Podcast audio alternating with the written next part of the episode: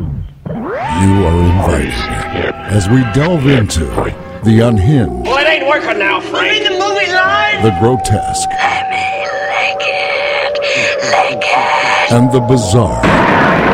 Who calls me from out of the pit? Whether you asked for it or not. This is Late Night Psychorama.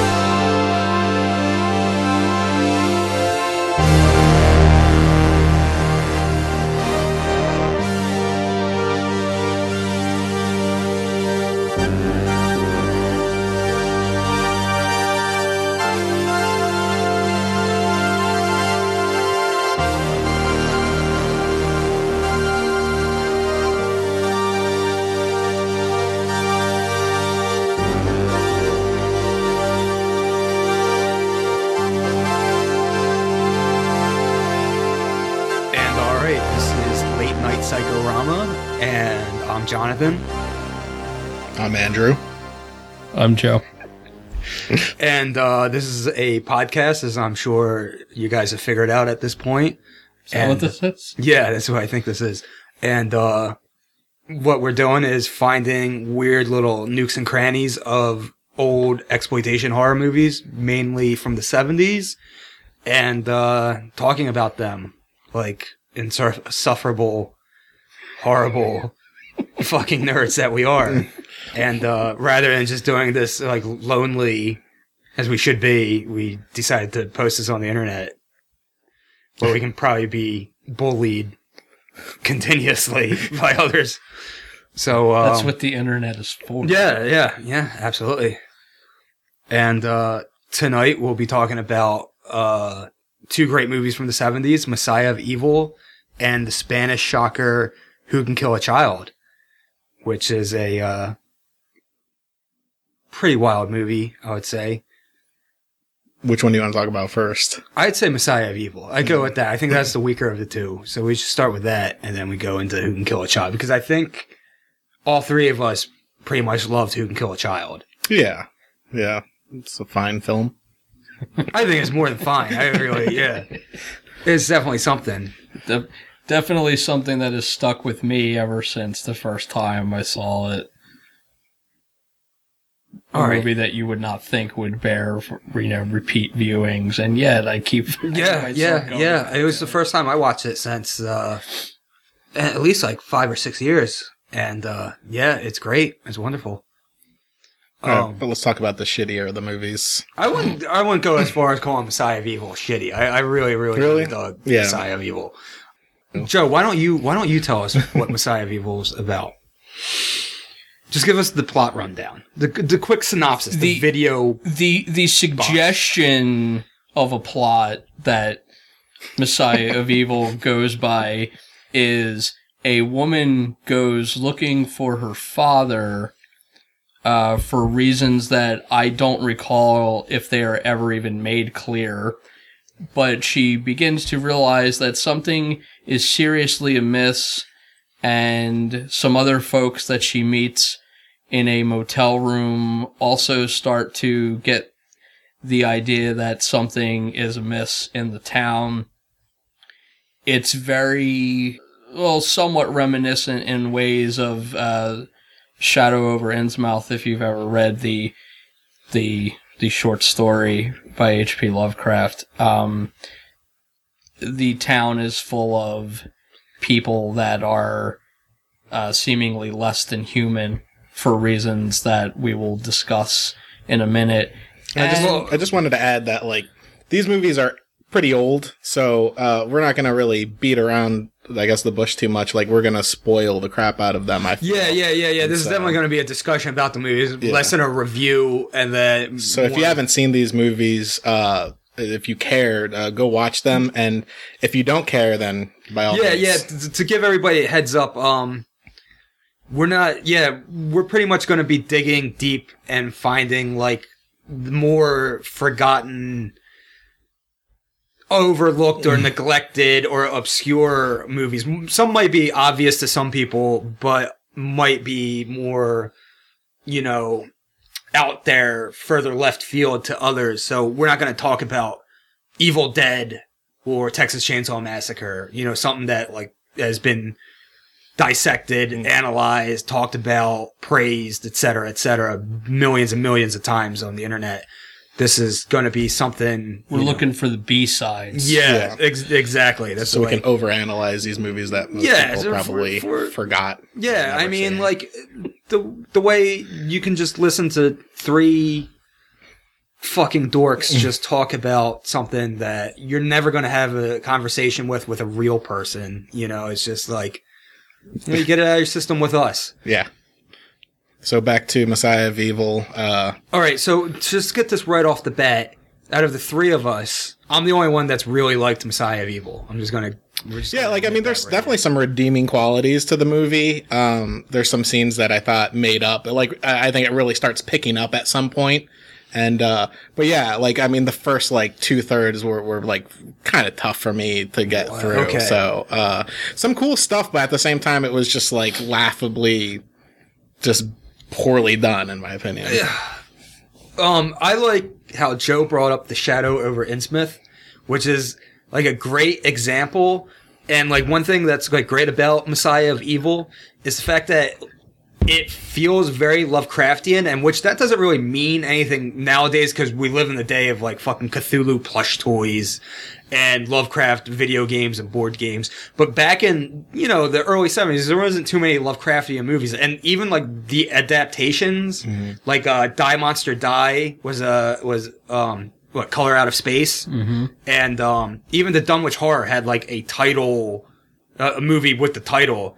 Those movies didn't feel Lovecraftian at all, or like they kind of like played with it. Right. This movie, while it's like a completely new idea, feels very Lovecraft. Like you can definitely tell like that was something kind of like jumping around the line over then. Yeah, the only thing really that's missing from it that would have made it thoroughly Lovecraftian is if we had gotten to some point where we actually meet the Dark Stranger. Which I suppose we sort of do via a flashback. Like a flashback that almost accomplished nothing. Like, I felt it. All right. First of all, this is what I'm going to do. I'm going to talk about why I loved Messiah of Evil real quick. And then I'm going to give you some, like, little background to why maybe you feel the way you do. And first of all, to me, like, Messiah of Evil... all right, to be fair, I have a soft spot. I watched this movie in middle school. I rented it one day, on some sad, friendless Tuesday afternoon, and watched it. And at first I didn't like it because it was too slow. And, you know, I'm like fucking 12 and expecting like Dawn of the Dead because I thought it was a zombie movie, like a, you know, a real, you know, George Romero, Lucio Fulci kind of, sloppy, nasty, not sloppy, but just like a gruesome horror fest. And I got this kind of weird, streamy, kind of surreal, because it's like a fever dream. Yeah, yeah, it's definitely, and that definitely like, that's pretty much, yeah, like a hippie, weird, bad acid trip, you know, come down. Right.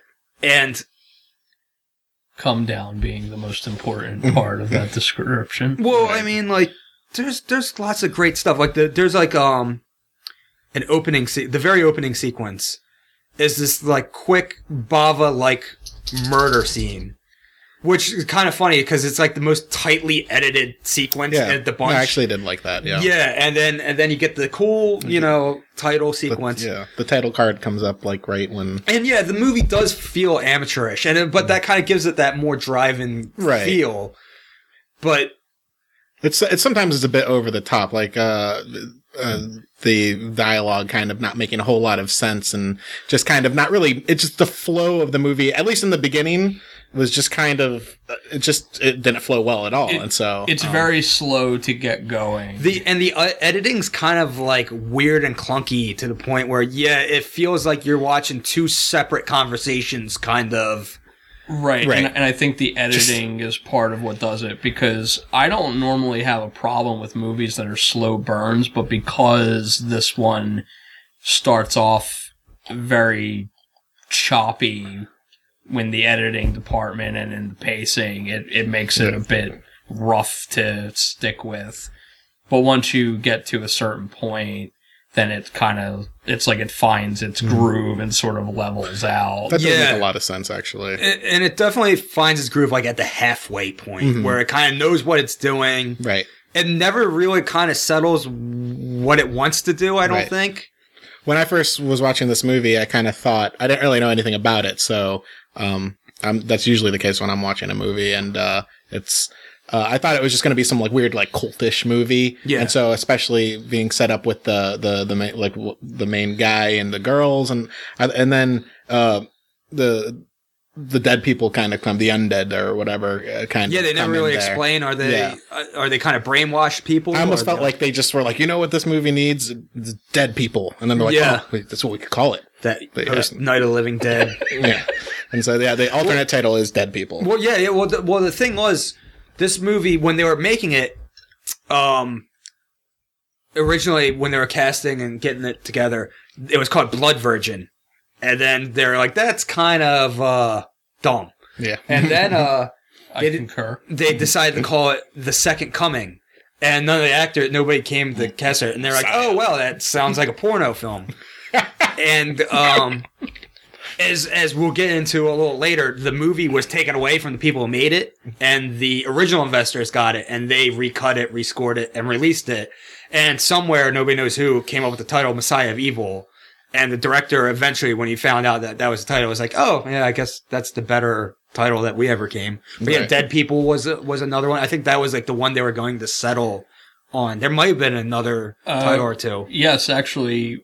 Return of the Living Dead was a title at one point. I remember reading something, Return of the Screaming Dead was another one that I could be wrong though. Possibly. But that's coming. But yeah, the movie's like a very like eerie kind of fever dream. It has a weird tone to it that just, it's like Alice in Wonderland, as written by Lovecraft, translated by Drive 70s exploitation movie. Everything about this movie just screams like early 70s too. Well, that's one big thing I really really like about it is like all the locales are very 70s. You got like that 70s supermarket. You have the 70s movie theater. Yeah. And the movie theater has the best sequence of the movie, I think. Yeah, that's actually my favorite part. Which is very reminiscent of Hitchcock's The Birds. It's sort of like if The Birds and Night of the Living Dead had a baby. And also lasted 20 minutes. It's fine, because... fine. It's a little much at a certain point. I think that set piece taking its time like that is If you do want to talk about that scene, it's like... The scene itself with basically the girls in the movie theater and the undead people just start slowly filling the theater behind her. And, but if that was just that, and then they showed bits and pieces of the movie and that was playing in the theater, I think that would be fine. But they literally show like 20 minutes of the other movie. Maybe not literally, but like something like 10 minutes of the other movie. The company that got a hold of the movie, that was a movie that they had that they hadn't released yet. And they didn't know what to do with it. So they were trying to get as much of that movie as they could. Like, if I had a Western with Sammy Davis Jr. and James Caan, I'm not sure if I would know quite what to do. Well, yeah, but they're like, we got to get something out of it. So they figured, let's just throw 3 minutes of it in Messiah of Evil. And yeah, what's funny about that is that we all know that the movie's called Gone with the West. Yes, that's playing in the theater. And funny thing about that is that the release date is actually 2 years after the release date of Messiah eventually of Evil. But when she walks into the movie theater, on the marquee it says, "Kiss Tomorrow, Goodbye," which is a funny little, little like wink. Yeah. And incidentally, the lady at the ticket window is Gloria Katz, who was involved in the writing and direction of the movie. Well, the other really cool thing is that opening sequence we brought up. The guy who gets his throat slashed is Walter Hill in an uncredited cameo, who eventually goes on to direct The Warriors. Which, by the way, in that sequence, does anyone else find it weird that he's clearly running for his life when we see him? And then some strange person, this girl, opens a door and just stares at him. Yeah. And he just goes in, no questions asked, even though the implication from the rest of the movie is that he's clearly running because there's bad things happening. Yeah, but he may recognize her. He might be from the same town. It might be a neighbor, you know, because like she rubs her hand across his face. And he's... Yeah. I mean, I guess it's entirely possible, especially since there's no sound, there's no dialogue. Maybe they didn't have enough more. Messiah of Evil was not built for this kind of scrutiny. That's what I'm trying to say. Well, it's that combined with the blurry hallway shot, which I think you guys liked, and the opening dialogue at the gas station. Just like I was just like, oh. This movie is retarded, and like it was just, and it's just the dialogue there is just very weird. Yeah, there's a lot of odd choices, a lot of things that just don't make sense, and I agree with that. Like it's just take it for what it is. It definitely has a film school quality to it, but I like that. I like that DIY kind of like duct tape, super glue, maybe. Bubble gum in this movie fucking budget. Yeah. But I think that actually adds to I think if this movie had like more polish to it, it wouldn't be as surreal. No, it would completely lose its charm for me, you know, like any charm that I think it has. And so you didn't dig this one at all? Like I said, it picks up like halfway through. I really dig that movie theater scene ruined by for whatever reason showing half of the other movie that was playing, but the beginning was really rough, like really rough for me to get through. I mean, even the albino, the black guy, that shows up in the beginning. I mean, that was enough to kind of like pull me in and be like, what's all this about? The scene where he eats rats. Yeah. There's a scene where he picks up the one girl. She's trying to... She's one of the groupies of the main, like, the main guy. Leader, kind of, I guess, or like, I mean, he's not, but it seemed that way.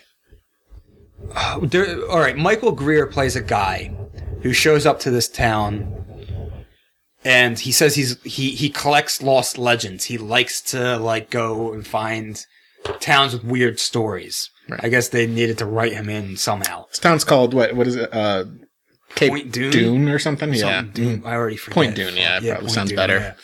Yeah. And so he's very, very interested in this. He gets Elijah Cook Jr. drunk. And far more interested in that than the two women that he's with that seem to be craving his attention. Yeah, I don't know. I couldn't understand why, but anyway. Yeah. They got like one of the girls is like a Eurasian type girl, and the other is like kind 16. Of like jailbait. Yeah. And then you have the main character. Well, anyway, there's the one girl, his main groupie, gets tired of him, decides to split, and while she's hitchhiking, she gets a ride with this albino guy, who we see in the next sequence of the movie in the first 10 minutes or so. And it's an albino African American. Yeah, yeah. He's a very distinctive look. He's very interesting, but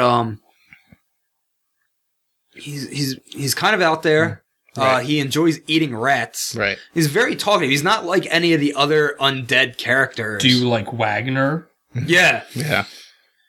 And so I have a very strong theory that he's just like that. He has no idea that the other members of the town are under the influence of some kind of weird, crazy, curse. Right. He just...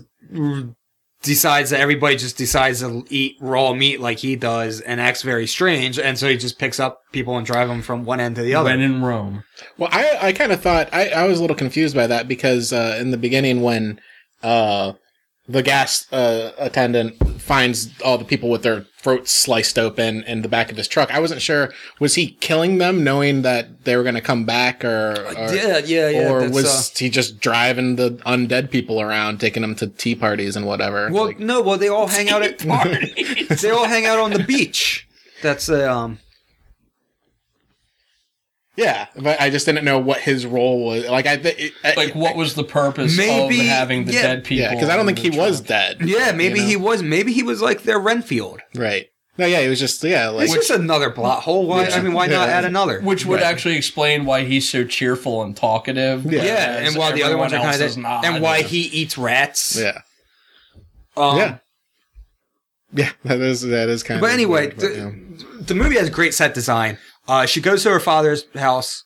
Just plastered with pop art. Yeah, yeah. He's a painter. It's beautiful. The suspended bed. But... He's got people drawn all over the place.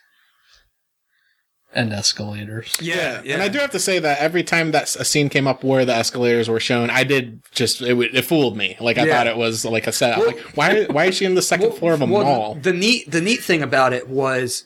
It was supposed to add to the paranoid... That's what I think. The paranoid vibe that all the people painted on the walls watching constantly. And the people who wrote this also wrote... Indiana Jones and the Temple of Doom. They also did Howard the Duck, but that's a story for another time. American Graffiti. Yeah. Some serious, Lucas. Yeah, they were buddies with Lucas, I'd imagine. And when they wrote Indiana Jones and the Temple of Doom, they actually referred back to Messiah of Evil for a scene when one of the villains is kind of like hiding camouflage behind the wall that is all, weird and arty and... Yeah, and popping out, and they're like, oh, yeah, that, so I guess they got something out of Messiah of Evil. Yeah, they're like, no one's going to see this movie. Yeah. Let's just steal this part from it. Well, what happens with Messiah of Evil is when they were making it, or in post-production, I should say, the people, one of the group of producers, there was the original investors and the producers. From what I got... The producers got the budget of the for the movie, and they skimmed $15,000 off to re-roof their houses. Oh. So the movie was already under budget from the get-go. And then when they were in post-production, the original investors sued, and they got all the footage, the work print, and all the outtakes, and they re-edited the movie themselves. So the director, the writer, not only were they under the gun because the movie was already didn't have its budget when they made it, they didn't get to edit it or anything. And that's why some of the plot points are kind of unresolved. Yeah. The dialogue is like two different conversations occurring in two different galaxies. Yeah. And it's just stuff that never even shows up, that was set up, that never pays off later. Right. And one thing that they never got to shoot was at the end, we were supposed to see a very spectacular beach scene. After the main guy, Tom, drowns, she's picked up, taken to the beach, and she even goes over this with her, narrative, but we just see a shot of her kind of standing there. Right. There was supposed to be a very grandiose kind of Lovecraft beach ritual scene.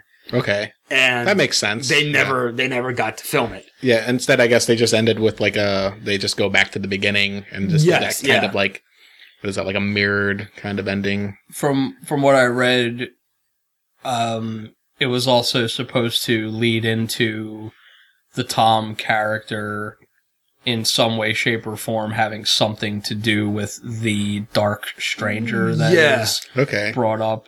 And I think in the flashback scene, which is the only tenuous lifeline we have to that. Yeah. I believe that it's... I could be wrong, but I think that that's him playing the character, and he's just heavily shadowed. You're right, it is. Okay. But as you said, the editing... Right. Ended up taking that out, and as you said, it doesn't pay off later. Yeah, when that flashback came, I was just kind of... It was in the last, 30 minutes of the movie or something. It feels just totally like an afterthought. Yeah. They're oh, we need... why is this crammed in here? This fucking thing needs to start making sense. Let's just start throwing shit at the screen. Right. Until... Yeah, and it didn't, really, but... Yeah. Keep on going. But, yeah, the movie just kind of ends. How did she even end up in the mental institution? We don't know. She swam away and swam. Well, this may be a total cop-out, but maybe the whole movie, she's a crazy person and it's all in her head. I mean, Yeah, let's say that. You could. I mean, why not? I mean, a crazy person story would have about the same amount of plot holes as a Messiah of Evil, I'd say. Yeah. That's reasonable. Yeah. Actually, in their mind, it probably has an even more concrete structure because I think people that have those tend to have airtight logics, even if it doesn't make sense to us. They have a rhyme or reason for why things are a certain way. Well, her point of view, this is why the whole intended, if it is true, if it was intended that he was going to be the new incarnation of the Dark Stranger character, he never seems weird the whole movie. You know, he seems kind of like of able, sound mind. And in fact, he's really the only one in the movie who seems of able and sound mind. Yeah, which is kind of sucks because he just seems like such a douchebag character. Right. Well, isn't he the only one who doesn't eventually kind of, besides the cop that runs away, that doesn't really like turn? Yeah, yeah. That's right. I mean, she, however, starts going weird. She gets the bleeding eyes, which instead of an instant like transformation, it like lasts days. Or she something. Has that great scene where she throws up, and it's all bugs and a lizard. And a random lizard. Yeah, a random lizard. I guess something had to eat the bugs. Yeah. But, it was a terrific scene. I know, like, everybody's kind of beaten up on Messiah of Evil, but I really enjoyed it. It has a legit atmosphere that holds on from scene one to the end, that despite its nature, its problems, its kind of slight film school kid pretentiousness. It works. It I don't know. It, like I said, it has its redeeming qualities. Like first starting off with it, I was like, oh boy, but it did get a lot better. But I mean, I've seen worse movies, and the fact that this one actually has some redeeming quality, especially towards the second half, like. I mean, that makes it kind of, worth it, Joe, would you recommend Messiah of Evil?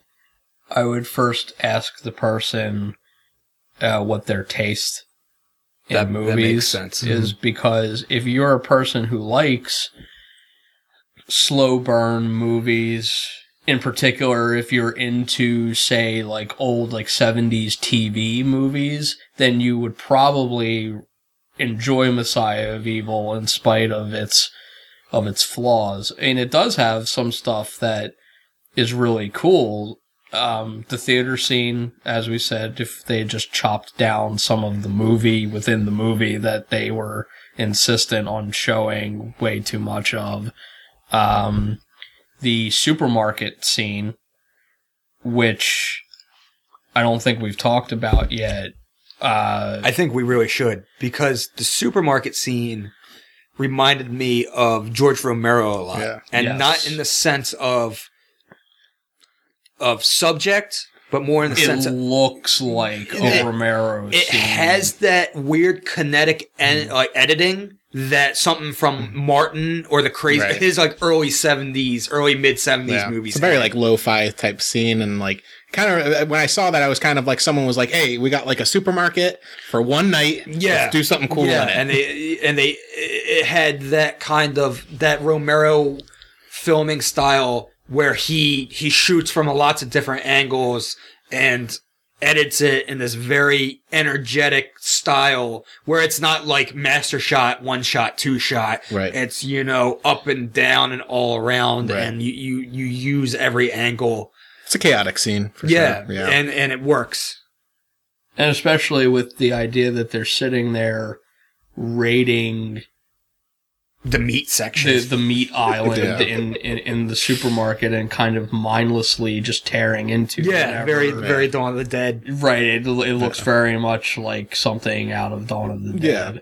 It's kind of an interesting, it's like basically if it's dead and made of meat, they're going to eat it. Because like as they get shot, I mean, you can kill the undead in this movie. They have to burn them. Elijah Cook Jr. tells you have to burn them. Well, a couple people got shot in the head and of the undead, and then they just started getting gobbled up by the other undead. Oh, yeah, I remember that. So, they're very inconsistent with the rules. Yeah. who I would recommend this movie to. If you're down with Italian horror movies where plot is secondary and like you can kind of just like gloss over the fact that the nuts and bolts, like there's no rules, you know, it's kind of like there's no rules, but Italian movies tend to have a lot of, you know, slam bang stuff going on. This doesn't really have. Yeah, that. You're absolutely right. It's like you said, more low key, like a TV movie, which is a great example.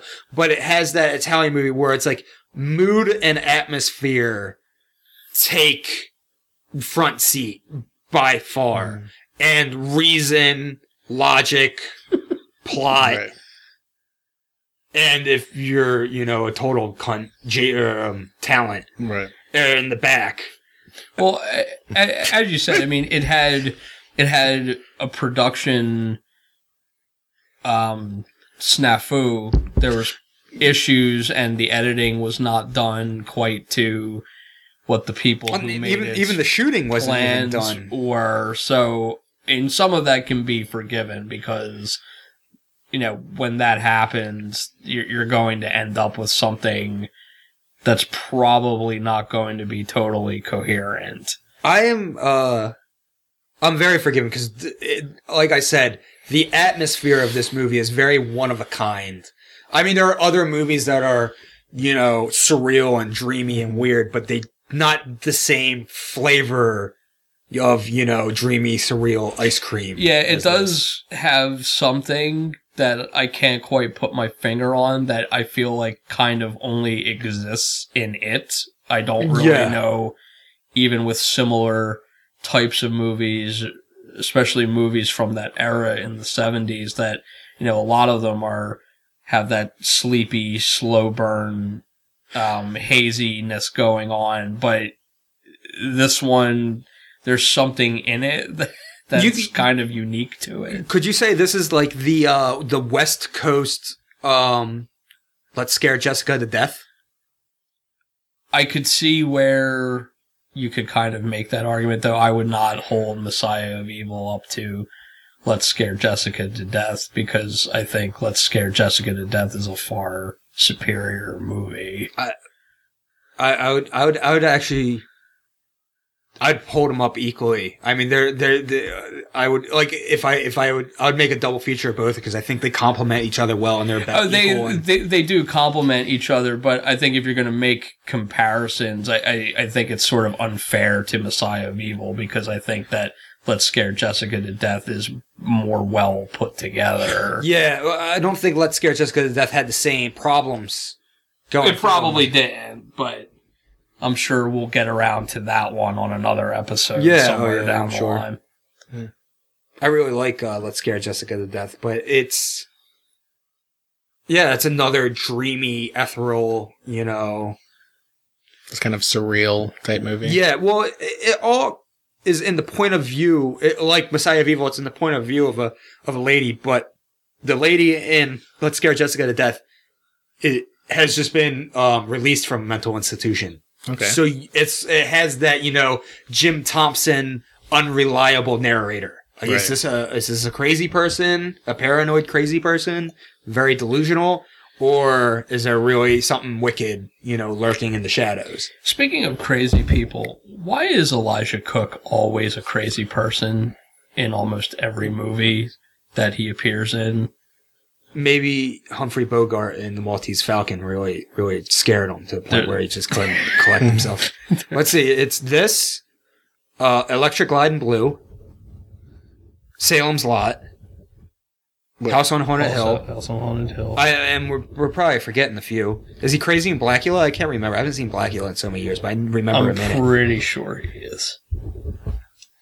You know, I saw that he was in The Killing, and I really do like The Killing, but I can't remember what character he had. It's been years since I've seen The Killing. For some reason, I want to think someone in like the accounting office at the horse track or something. But no, I think he has a part. I'm trying to. I remember William Holden.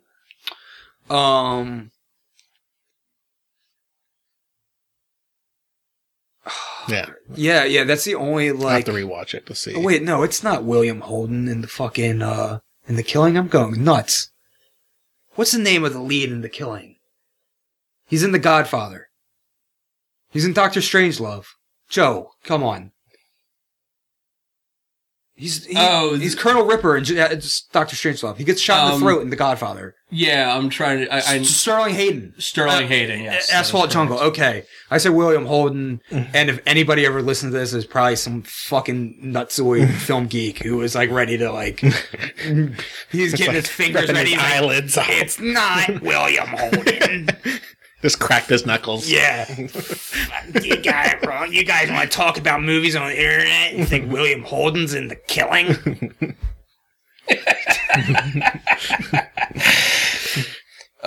But to bring back the Lovecraftian point and again also something specifically to Shadow Over Innsmouth, his character in the movie has the same basic function as Zadok Allen does in Shadow Over Innsmouth, where he's this elderly senior citizen of the town who seems to be older than everyone else in the town and has a severe drinking problem that leads him to try to warn people about the things that go on in the town, which makes you wonder why they ever let him live for so long.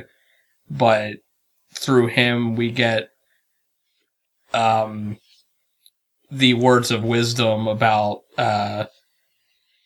burning people. Yeah, right. She says, you have to burn your daddy. Yes, or whatever the line is, something like that. Well, I mean, he's there, for blatant expository reasons. He fills in that aren't really that blatant, because when he's talking to them in the motel room, he doesn't really say all that much that's helpful. He just kind of paints a picture for you. Yeah. And they're like, that's enough. Charlie. That's enough. How much, how much more do you need? I guess, if that's how you want to view it. I couldn't tell if you're looking up Sterling Hayden or Elijah Cook Jr. there. No, I was looking up Elijah Cook because I wanted to see what else we might have been missing with him being a crazy person. I mean, we mentioned all the great movies. Well, no, I'm probably wrong. There's probably a few more, I'm sure, that once we're done recording, I'm like, oh, I got it. How did I forget that? But Dead of Night, is he crazy in that? I don't remember. Is that the Arthur Penn one from the late 80s with Roddy McDowell? No, it's from the 70s. Or is that Dead of Winter, I'm thinking? I think you're thinking of Dead of Winter. Yeah. All right. So let's get back to Messiah, I guess. And anything else you guys want to add about that movie? Do you want to move on to the next movie? I like it. I enjoy it. I think that if you're at the point where you're digging around the bottom for, you've seen, you think you've seen everything, you haven't seen this one, give it a shot. You'll enjoy it if you like ambiance over,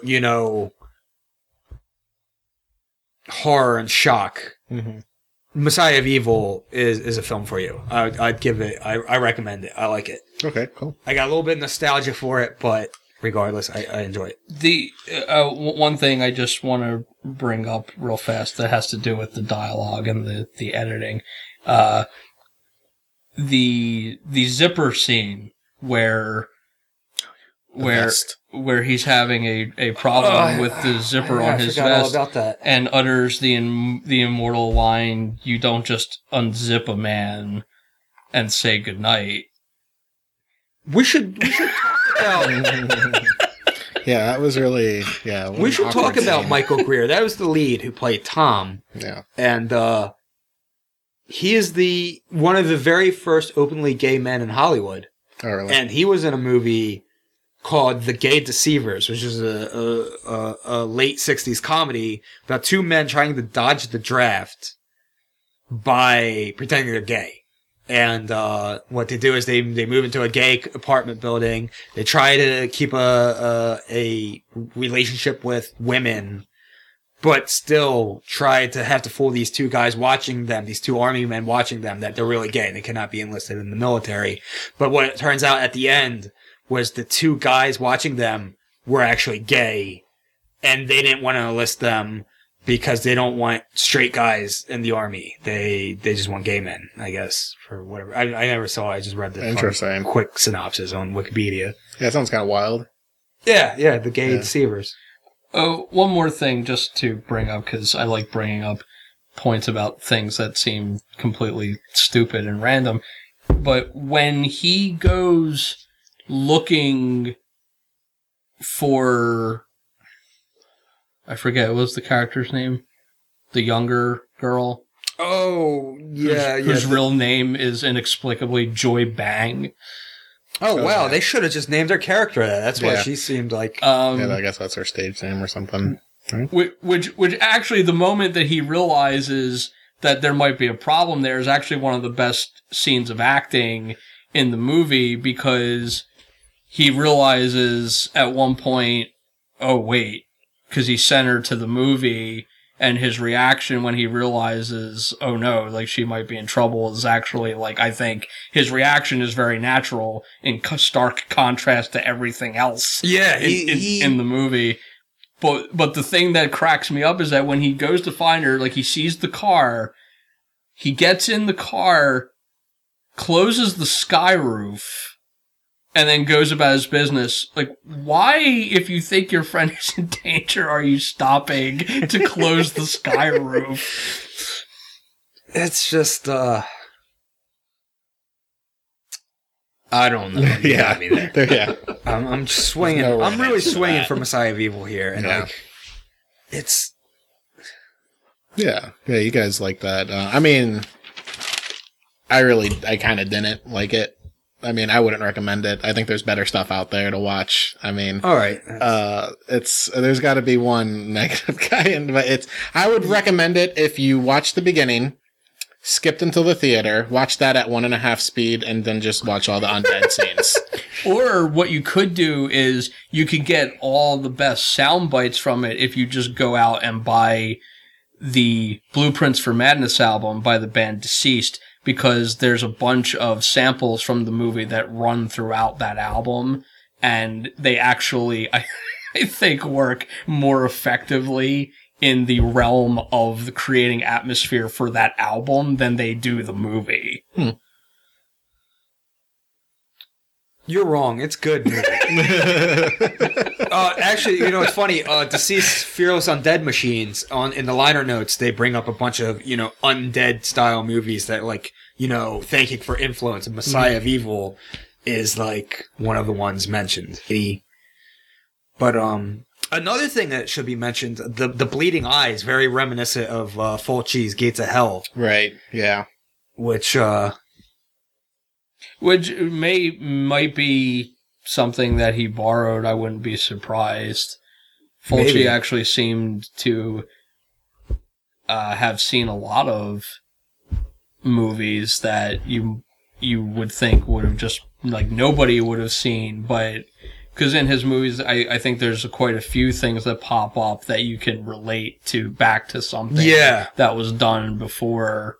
Well, he picked up Giannotti DiRossi, his special effects guy, because he was very impressed of his work in Let Sleeping Corpses Lie, which is, you know, I don't know how popular that movie was in Europe when it was released. It's a minor cult, you know, item now. Was it a hit? I think, if I remember from reading however long ago it was, I think it did okay, but it wasn't anything to write home about. It came out here as Don't Open the Window in, like, a massively edited version. Mm-hmm. Because it was released by the same people who did Last House on the Left, and every movie they released, they used the same ad campaign, the just keep repeating, it's only a movie, it's only a movie, it's only a movie. And if you watch the Don't Open the Window trailer, they use that same thing. Then who changed it to the title? I guess we all know Living Dead at Manchester. Let Sleeping Corpses Lie has like a bunch of titles. I think Living Dead at Manchester. I think Living Dead. That's what I kind of know it as. Yeah, I think most people do. Yeah. I just know it because the very first time I saw Anchor Bay VHS years and years ago, it was Let Sleeping Corpses Lie, and that's. And that's another movie that I'm sure we will talk about in depth. I hope so, because that's a wonderful, underrated movie. That's probably drastically underrated. The one thing that I kind of wish Messiah of Evil with the shock scenes that would have made them a bit more effective is if they've armed some of the Living Dead people. Like if they gave them like a few like nothing like massive like a machete, but like little knives to just make it a bit more like, you know, imagine one of the crazy undead old ladies with a pair of scissors or something like that. You know, it would have been more okay. Like I'm a bit more on edge as opposed to them just like kind of crowding you and biting. Yeah. Or what might have been really cool is if the paintings, like, on, like, the wall murals, like, with all, like, the different scenery would confuse them, like, how it kind of confuses her dad, because he gets lit on fire after he rubs the paint and the turpentine on himself, and then he goes running for her, and she sets him on fire. Yes. And it looks like he's running for the escalator, and then realizes that it's not real, and then just lays down and dies. Yeah. No, that was a missed opportunity for a hilarious scene. I don't think they were going for that. I know, but yeah, I would have been amused. Could have only helped. No, they could have done more with that room. That would have been cool. I mean, I know you like that room a lot. I like the whole movie. I love that set design of that whole movie. Well, you know what's really interesting? I meant to bring up the lady who painted that room. Went on to work with Terrence Malick, and she did the painting that Warren Oates is painting, the billboard that Warren Oates is painting in Badlands. Really? Yes. So she was probably the most talented person involved in this movie. They're neat paintings. Well, no. I mean, they're definitely not. The writers went on to do Howard the Duck. Yeah. So, which ended the one guy's career. And they wrote Indiana Jones and the Temple of Doom, the weakest of the original three. Yeah. You know what? Even though it's the weakest of the original three, all like the Kali Temple stuff is pretty fun. I mean, it looks great. It's like Messiah Evil. It looks great, you know. And it's just unfortunately, really, pay attention to it. Unfortunately, the actual writing is what sucks. But yeah, it's a fine movie. It's a fine creepy movie. Yeah. Anything else that we can say about Messiah of Evil that John will hate? I feel like I'm forgetting great things about Messiah of Evil. Yeah, don't waste your time. Oh, you guys are being first. You guys like it was okay. No, there are some redeeming qualities. I just, like I said. Yeah, ultimately, 1.5 speed. At the end of the day, I like it, but there's just so much that you have to get past. To get back to that movie theater scene, there's a great part when she realizes that all the people behind her are these, you know, undead people. And you look at the colors. For some reason, I don't know how they did it. The color on her is still like that pinkish red of the movie. Everyone else is kind of bluish. Everybody else has this blue overcast over them. And then like the red theater was kind of cool. Yeah, that contrast that was the best scene in the movie for sure. And I loved the very beginning part of that scene where she's about to watch the movie. The movie's about to start. And you see the one that's sitting all the way in the front row, his arms around the seat, and he's just kind of like casually looking back at her, like licking her chops, getting ready to, you know. You know what's funny? Okay, so going back to that movie theater scene, there is kind of a similarity between that scene and another scene in Who Can Kill a Child, and it's so in this movie theater scene, they all slowly appear behind her, so where the theater's pretty much full. And Who Can Kill a Child, there's that scene where the lady's looking off as the two main characters drive away. The lady from the other side of town. And on the cliff, there's like all those children that just appear, swarms of them. Just kind of something happening in the background like that. Well, that one, that's much more like jarring. Yeah. Well, this one is much like the scene in The Birds. Right. Where the main lady, Tippi Hedren, right? That's her name from The Birds, right, Joe? The Birds, yeah. She's sitting at the school. And like in the playground behind her there's a few birds. Yeah. And then you see a few birds, more land. Right. And then by the time she turns around, the whole fucking like jungle gym is covered in birds. For sure. Yeah. I just saw like a somewhat of an odd connection between like, you know. Oh yeah. No. It's a good thing. There's a few connections. Yeah. Yeah. But, it's interesting. Yeah. Also worth pointing out is that, Marianna Hill, the previous year was in Godfather Part 2 as the drunk, obnoxious wife of Fredo. And I'm just wondering how she could do scenes with John Cazale and not learn anything. Well, no. This, because I think Messiah of Evil was shot in 71 or 72. It gets a 70, what was it, 73? Oh, 70? Yeah, you know what, you're right, yeah. Actually, dude, Godfather Part 2 was 74. Yeah, and This was released later, that's why it sometimes has the later release date, and... I take that back. Yeah. So, I have my dates off. How she must have improved for her audition for Godfather Part 2, I can't remember that. She's not terrible in Messiah of Evil, she's just as bad as everybody else, which is... All right. Well, now the second feature of our double feature, the very unique and criminally underrated, I believe you were about to say, yes, Who Can Kill a Child. Yeah. Yeah, Joe actually watched, Joe watched and I watched this movie not long ago together, and you came in for like the end there. Yeah, and, I saw the second half with you. But. And what was just really striking about this movie is just it's done really well. It's I thought it was kind of going to be a bit of a really low budget. For being a low budget movie, I thought it was going to look kind of crappy and very amateurish, and it was actually done like extremely well. Right. Oh, Jesus. All right, we're done talking about Messiah of Evil. But no, shots were cool. The whole background was cool. It was great. Yeah. Joe, why don't you give us the rundown of the plot of Messiah or not Messiah of Evil? Who Can Kill a Child? You really like Messiah of Evil? I do, and I'm kind of not over the pummeling it just got. But I didn't get much of a pummeling. Like I mean, you. Yeah, I know.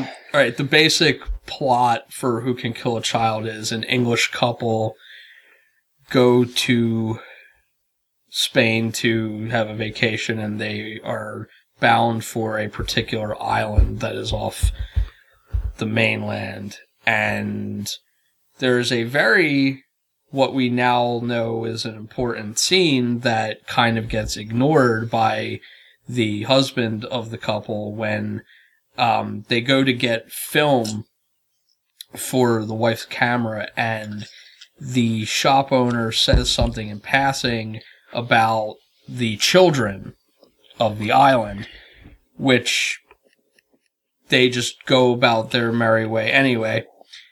And they get to the island and they find that there doesn't seem to be any signs of life on the island, and it starts to get a little weird and creepy because you're expecting that they'll eventually come across someone. They do. A child shows up, a girl who looks like she's maybe about 11 or 12 years old, and she creepily starts touching the English woman's baby bump a lot. For some weird reason. I think you should mention she's pregnant. Yeah, she's pregnant. Yeah. People are...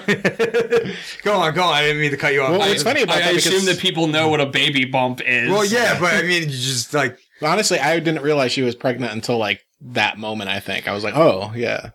But basically what starts to happen from that point is we start seeing more and more children popping up.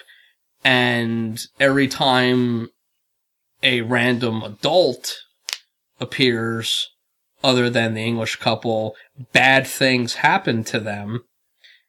And it becomes sort of a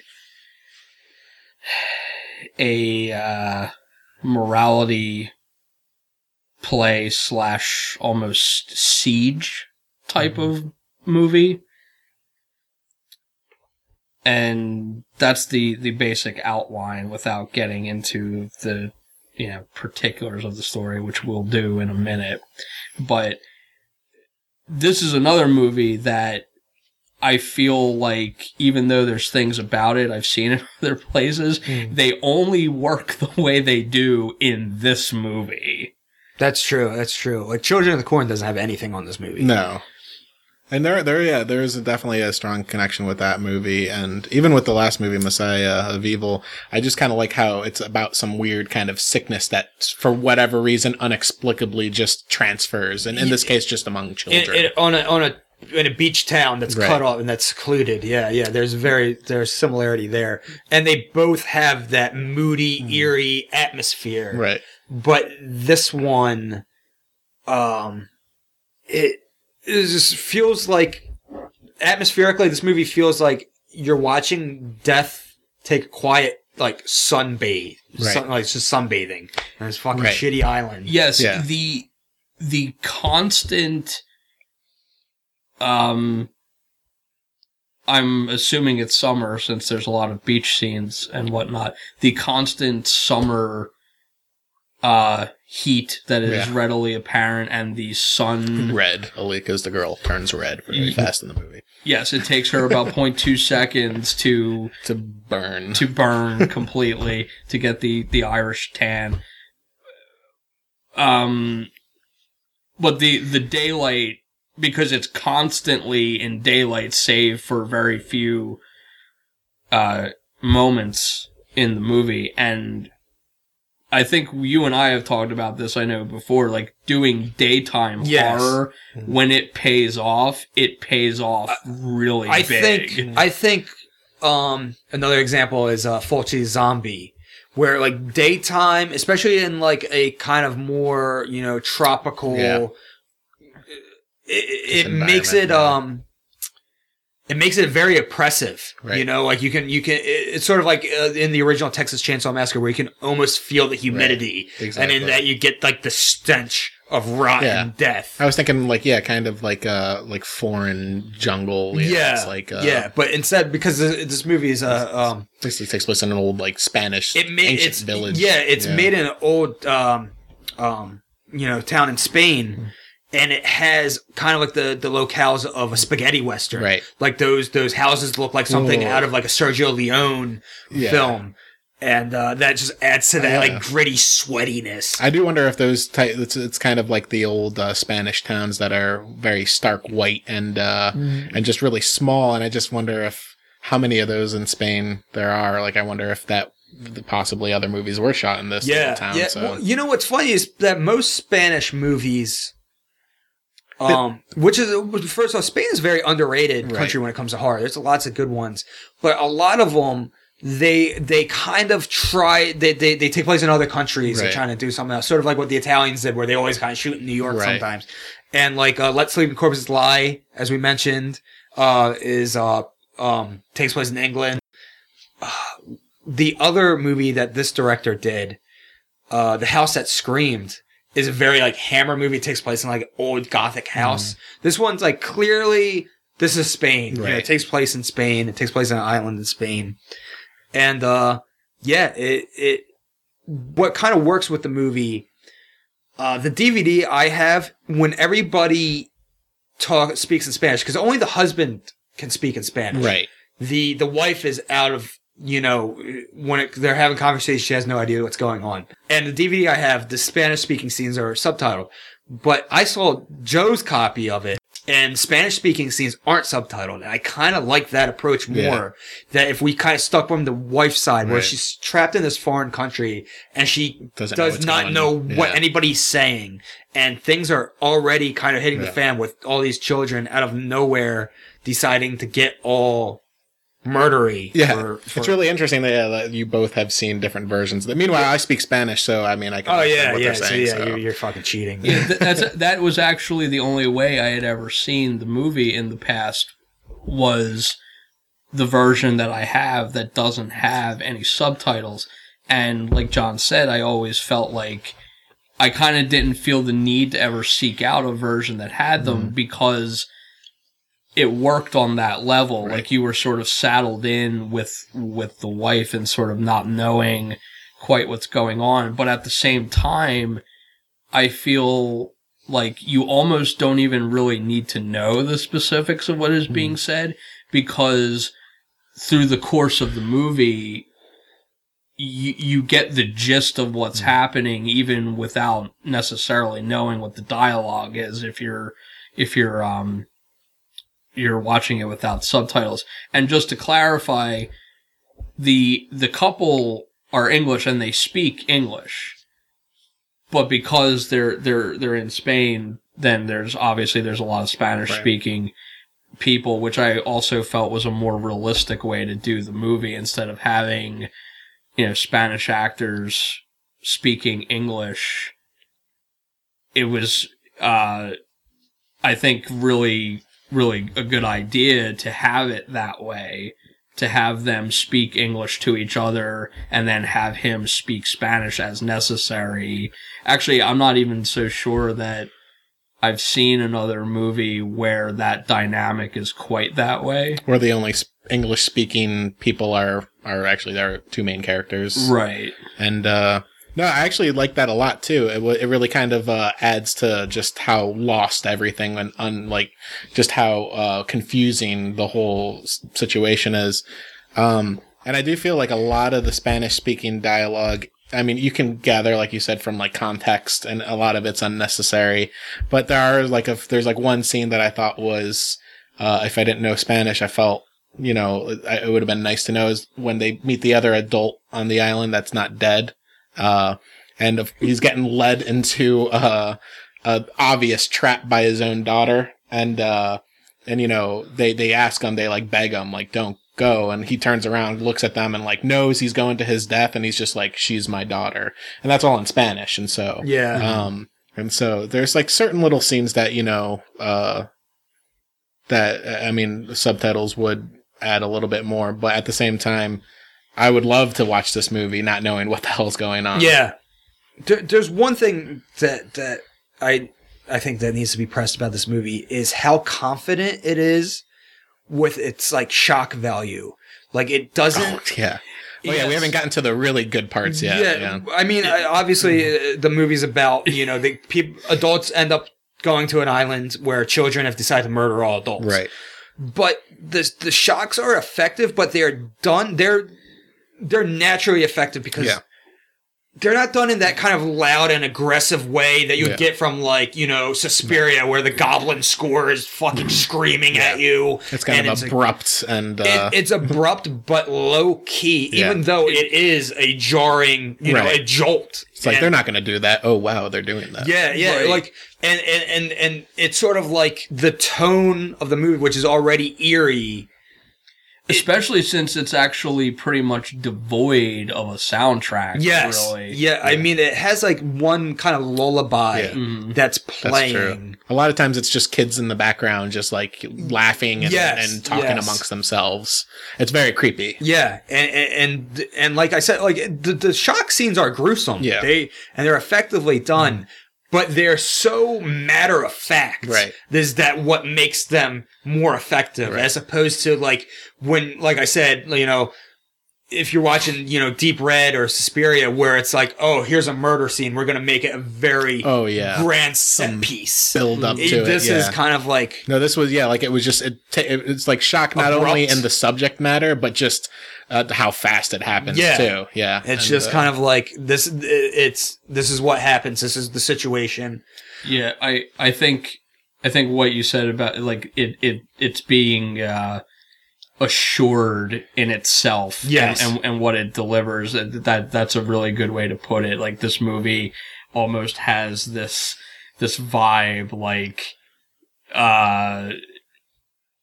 it's like it knows what it's here to do. Yeah, like like just you wait until I like, get my hands on it. Yeah, it knows its cards. And like, I mean, this movie was 1975, 76? 76, I believe. And we're talking about in 2017. Right. So obviously I can't imagine how jarring it was, you know, back then. And because this was released in the U.S. under Island of the Damned or Island of the Doomed, one or the other, and cut, I'd imagine. But yeah, because I've actually seen the original 35mm Island of the, I can't remember, Damned or Doomed, who cares? And yeah, I remember because I'd seen the DVD first and be like, yeah, this isn't as, you know, obviously scenes are excised because even the crazy drive-in audience of the 70s couldn't handle the kind of like children slaughter. Do we know where it was released as Trapped? Because I know that there's posters. I've seen that poster. Yeah, I like that name. Yeah, I do too. Cool. And it's very fitting. And the poster's more. There's more going on that poster than the Island of the Damned poster. Mm-hmm. Which I guess, you know, I think it is Island of the Damned because it's kind of a bite off of Village of the Damned, another killer kid movie. Mm. I'm also curious if Stephen King saw this in the drive-in before he wrote Children of the Corn, which makes sense because I know that's definitely a very Stephen King is a fan of watching horror movies in the drive-in in the 70s, I'm sure. I remember him talking about the Corpse Grinders. What's interesting about this movie, too, is not just the child murder and I don't know, just all that as far as shock. There was this one scene that was more disturbing than anything throughout this whole movie, and that's there was like a group of 10-year-old like anywhere between 6 and 10-year-old boys fondling a dead woman's corpse. Yes, and like I mean, those little hands were all over that, and it was just really really disturbing and so disturbing. I'm laughing at it. Yeah, and they're just like touching all the parts, and they're like, "Ooh, look at this! It's just crazy." I didn't expect to see that. If I had one fair criticism about this movie, I would say it is slightly underdeveloped, which is kind of funny because it's a movie that deals with kids. I think this movie could have done with another. Or a scary set piece. It kind of just, you know, it moves along and it holds its atmosphere and it grips it very well. It grips the audience very well. But when it, near the end, like the last third, when it goes from creepy to terrifying, I feel like there should have been a very well done set piece to kind of make that transition. And it never really does. It's just kind of like, all of a sudden just turns the engines on and like, all right, now it's just full on. And I feel like something could have, there's a scene. Well, I think they give you drips and drabs of that, like leading into that.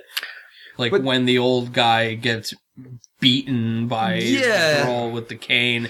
And then they have the ghastly, pinata, like human pinata scythe scene. Yes.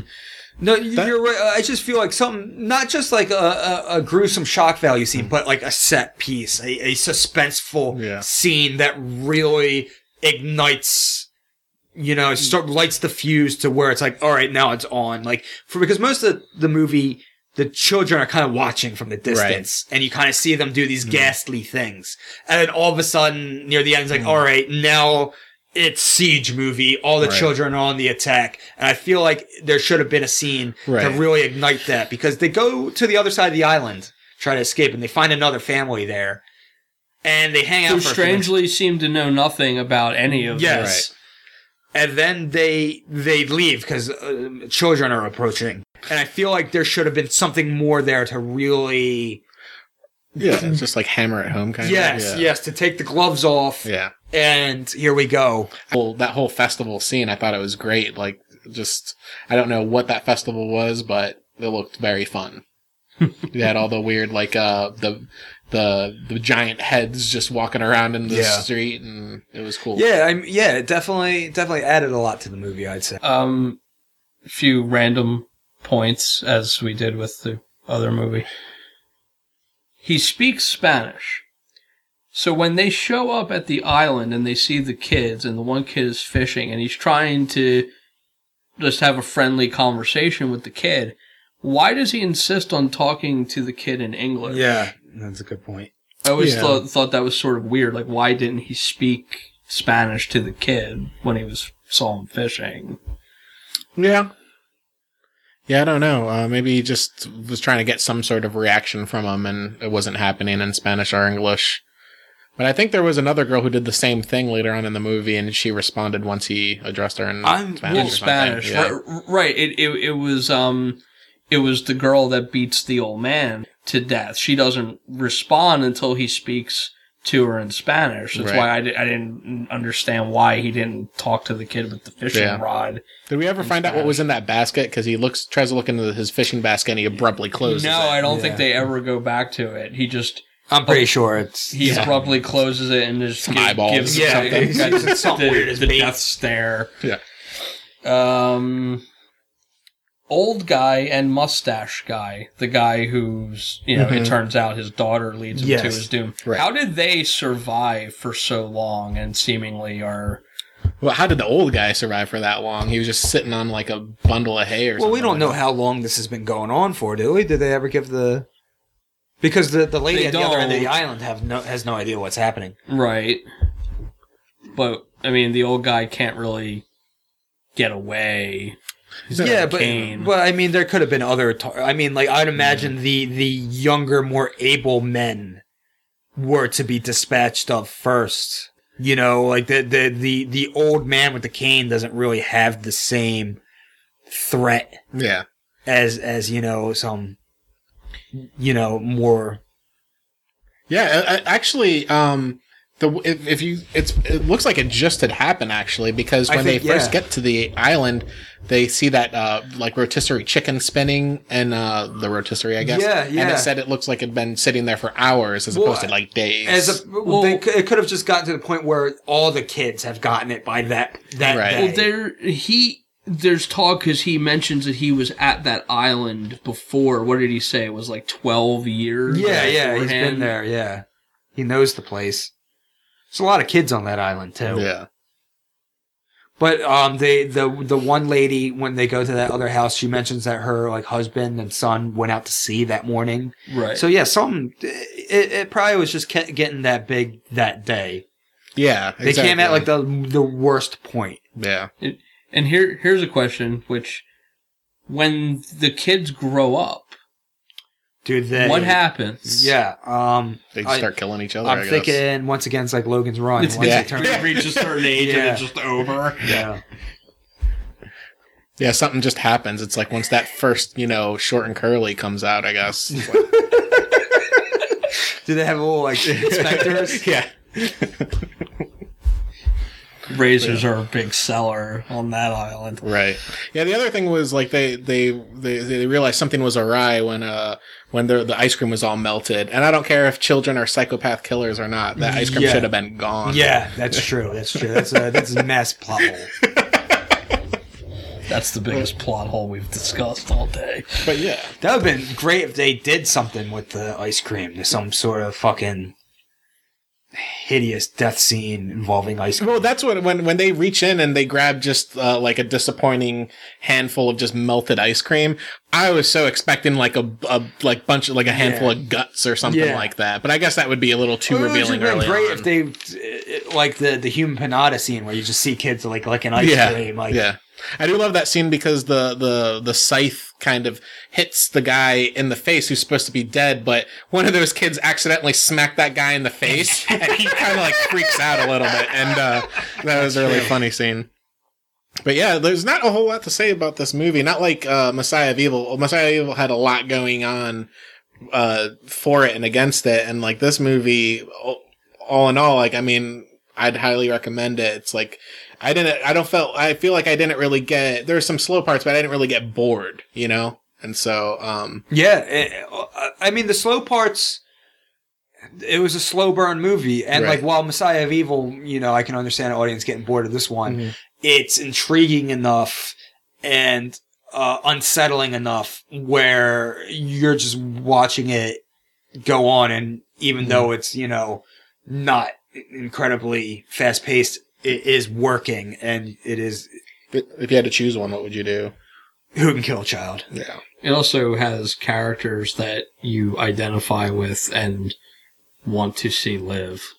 That's true. Whereas in Messiah of Evil, I don't think you. It's not like you want them to die, but I don't think you really care one way. I like the young, naive jailbait girl from Messiah of Evil. Yeah. She seems like. She got the coolest death scene. That too, yeah. I read that somebody asked her about Messiah of Evil years later for some interview she was doing, and she said she didn't really remember too much about it, but the only thing that she clearly remembered that stuck out for her was that she felt that everyone in the movie sucked acting-wise. Wow. No, yeah. She actually... She actually. She seemed like a snarky, dumb kid, so, it works. Yeah. All right. Anything more to add, or do you want to send us off? I think that's it. So, yeah, hopefully we didn't bore anybody, and hopefully, I think we were all right for a first go. Yeah, it wasn't bad. We had some laughs, and yeah, I think we'll get better at this. It's just a bit weird. Yeah, it's just the natural happenstance of doing something. You get better at it the more time. Yeah. And talking to a microphone, pretending people are listening. Yeah, probably never will be. Yeah, well, it's a bit awkward. Before we go, we should probably tease people with what the next episode. No. Let's not. Let's keep it completely. I like the mystery element. I like it. Okay, but they're horror movies. Okay, to let people know that. Horrible movies? No. Well, potentially, possibly. Yeah.